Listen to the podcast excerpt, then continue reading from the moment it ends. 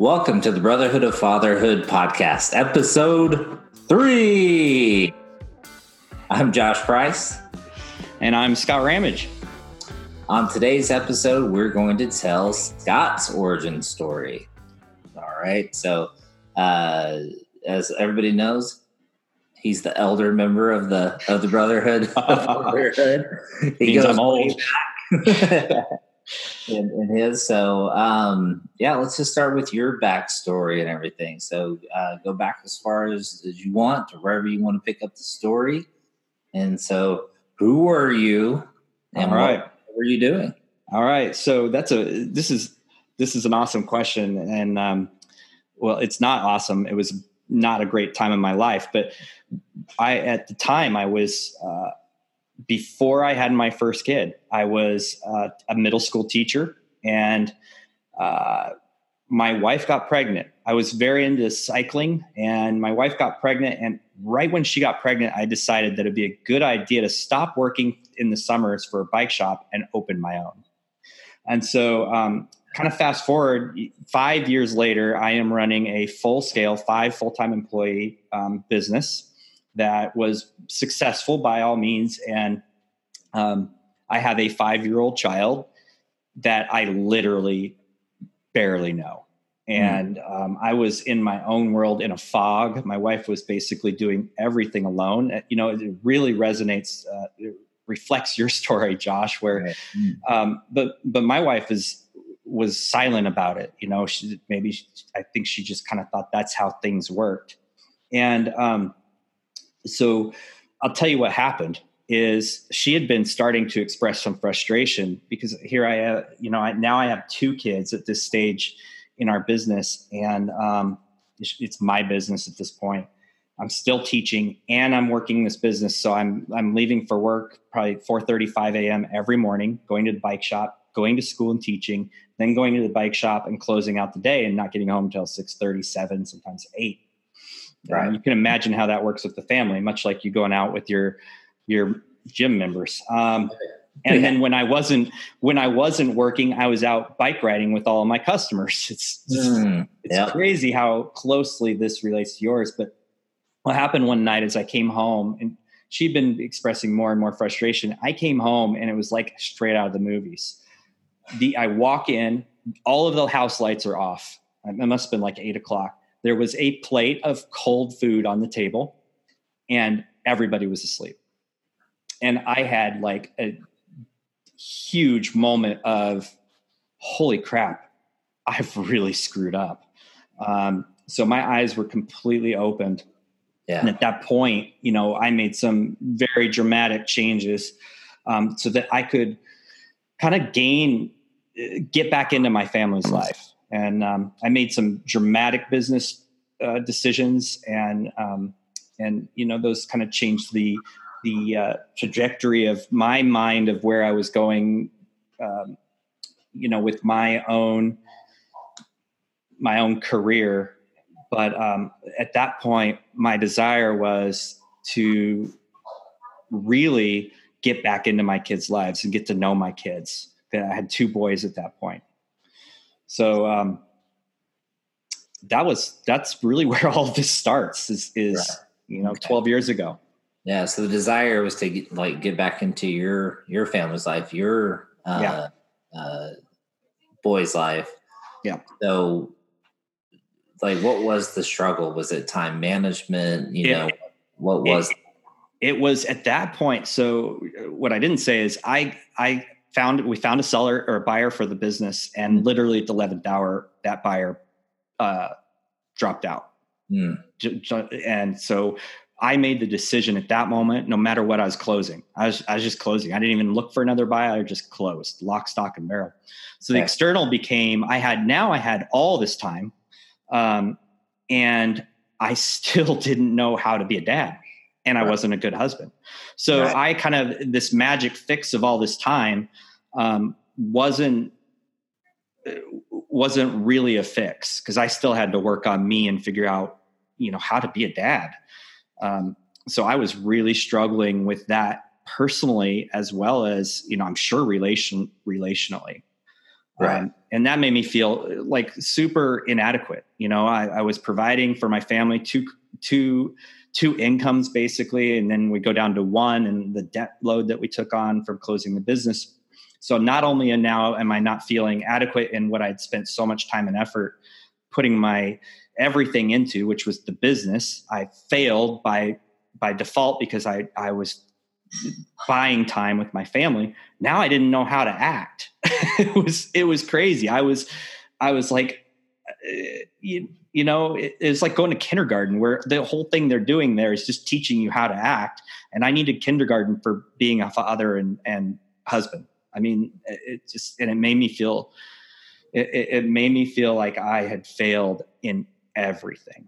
Right. Um, yeah. And, and at that point, man, I, I literally felt like giving up on everything. I, I didn't get super low. I, I mean, I was still functional and I knew I wasn't going to give it up, but, but I didn't have an answer. I literally did not have an answer. Okay. So what was the plan that you kind of put together? What was, like you said, dad school? I thought that was super cool. So what was dad school? How did you start figuring this out? Well, I was really fortunate that um, I had some people come into my life uh, at that point. And um, what happened is I was exposed to a, a lot of um, a lot of really great content, leadership training, um, business training. I know business training still kind of relates into life. So I got some really great people in my life, and, and Kim and I started to kind of get on the same path. And we we we really worked on our marriage. I worked on what it what it meant to be a husband. And for me, that was time, attention, and really letting her know that I love her, regardless of whatever's going on. Mm-hmm. And um, so the plan became spend intentional time with my kids. And I did, and I fought for it. And I became the dad that took my kids to school every morning, walked them into the classroom. One, my son's um, preschool was right next door to that middle school. So he would go with me in the morning, do really cool dad things at the middle school, hang out in the hallways with the big kids, give them high fives. And then we'd walk to his school that was right across the street, you know, super intentional in every single thing. I mean, I picked them up and um, just, we had extremely Ex- extremely um, intentional. I keep saying that word, but the yeah. time was, it was theirs. So I had learned really quickly that if I wanted to be the dad that they needed, and I needed, and I wanted to be the father, or excuse me, the, the husband that I needed, I had to make sure that when I was with them, that's all I was doing, mm-hmm. whatever mm-hmm. that meant. Um, you know, and so the, that led to massive growth in being a father, in my opinion. I, I started paying attention to what other people were doing. I wasn't only intentional with the time I was spending with them, but I also, every moment I had for learning was on how can I be a better person to other people, including my, my wife and my sons. So, yeah. Okay. So, I mean, this makes a lot of sense. So with your, uh, It, it, it like actually makes a ton of sense to me and everything. It's like, what is your greatest, you know, um, commodity or whatever? And it, it's time, right? Yep. Yep. Now you said, okay, I'm going to reframe the time that I was spending in the businesses and that's uh, uh, teaching and all of that. And I'm going to give that to Kim. I'm going to give it to the kids, but I'm also going to give it to, to the other people that I'm around in this totally intentional, yep. which I think what we could say is quality way. So what you kind of learned, you know, like I said, I'm I'm in business and everything. You learned how to add value. Exactly. Exactly. And that's really, really cool. I, yeah. I love that you did that. Um, so overcoming the challenge was like adding, adding value, adding value to your to your yep. wife's time, your kids' time, all of that. So how did that epiphany um, and your subsequent actions change you? Like, how is your situation now? So I, I kind of feel like, um, it's something that I always have to work on. You know, we, we get busy, we get excited about projects. I mean, even this one, like, mm-hmm. you know, um, so it, it's that eternal, it's that, like that ongoing refinement, because we are going to have other things that we have to do. We have to provide for our families, but we, you know, um, I'm let's just put it this way. I have a very, very strong belief that, that um, the order of my life is laid out. The, the, the order of importance of things are laid out, and I read them every single morning. Mm-hmm. So for me, it's faith, then it's my wife, then it's my kids, then it's my like finances, um, providing, right? And then fitness and, um, fortitude or kind of some of the other ones. So go get in more in that later. But for, for me, it's now it's not, it doesn't have to be tons of time, because we still, as men, um, and often as the providers, we have to do what we have to do to provide.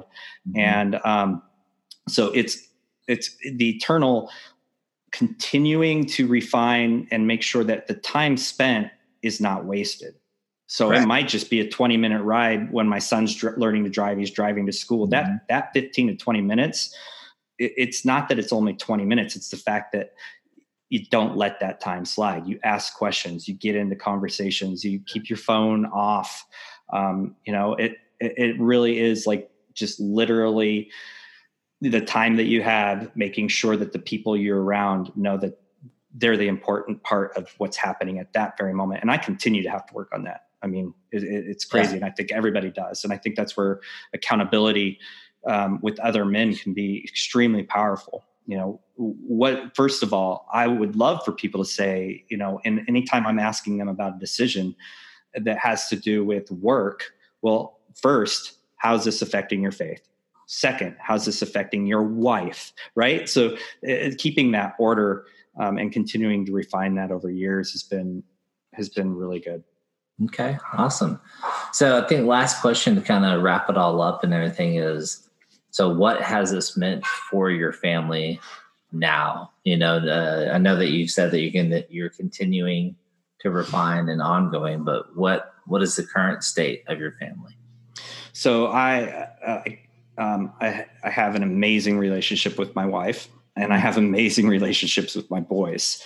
And um, the uh, my wife, of course, is, comes before my boys, so we are very intentional. We we do date nights, and we actually meet with other couples um, weekly that are struggling in their marriages. We've we've oh, wow. made it a point that we are going to give back. We went through some stuff, and it wasn't horrible, but there's people out there going through some really tough stuff. So every week we are, um, we are with other couples, walking them through their journey.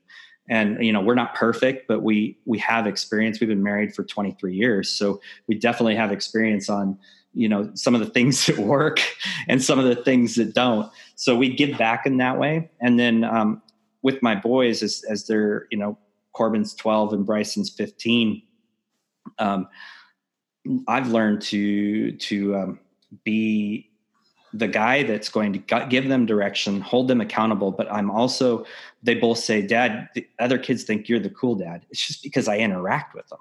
Like if their friends come over, I'm asking questions. I'm, you know, it's not, I'm not a nerd, but I, I, I am a little bit, but I'm, I'm also um, not acting parent, you know, like, like, I don't know. It's, it's a, it's a hard line to draw, and I don't even know if I'm answering your question, but, um, yeah, you can't be your, your kid's best friends friend, but you, you, you can't be their enemy as well. And so, um, just refining those relationships is, is, um, the absolute most important thing for me. Yeah. Yeah. I think I'll, We'll, we'll, I think that's the perfect place to end. I, I think that the thing that you said that any dad would want to hear of, like, when the story is complete or whatever, is like, they all think you're the cool dad, you know, like, I think when a kid says that, it, it unpacks a lot more than just a cool dad. There's a lot of love and admiration and everything that comes, you know, from a kid saying that. So, yeah. Well, uh, I, I I do want to, I want to say one more thing. I know we're running out of time, but the thing mm-hmm. I want to say is, when I quit the bike shop and started driving my boys home and to school every morning, um, Corbin was really young. He he was like four or five. And, um, Bryson was like seven. We were driving to school, and we were having that dad son conversation. What do you want to be when you grow up? Mm-hmm. And my son, and I, I think, um, this was probably a year after kind of getting my stuff together, like figuring it out and being intentional with my time with them. He said, I just want to be a daddy. And man, I just almost crashed, and you know, yeah. wanted, because I'm like, now he's seeing what, you know, yeah. what this is about. And then the, kind of the same thing happened um, not too long ago. I ran a fitness camp this summer for my son's friends and him. And um, he just said, Dad, like they are begging to do this again. They think you're the best coach ever. Yeah. And, and, you know, he, he wants me to do it because he takes pride in what other kids think about his dad. So um, for those, I just wanted this to be an encouragement to those others on the other side of this, is that the financial strains and things that I went through to make this happen will never outweigh those moments, ever. And so um, I just kind of wanted to wrap up with that statement. Okay. No, that was, that was a perfect wrap up. So, all right, cool. So thank you so much, Scott, thank for you. coming on and, uh, or actually not just coming on, but being a part of this, uh, very fun. this, uh, podcast, this project with me. I, I couldn't imagine a better person to do this with. I'm so excited and so honored to have you. So thanks, Josh. Thank you. All right.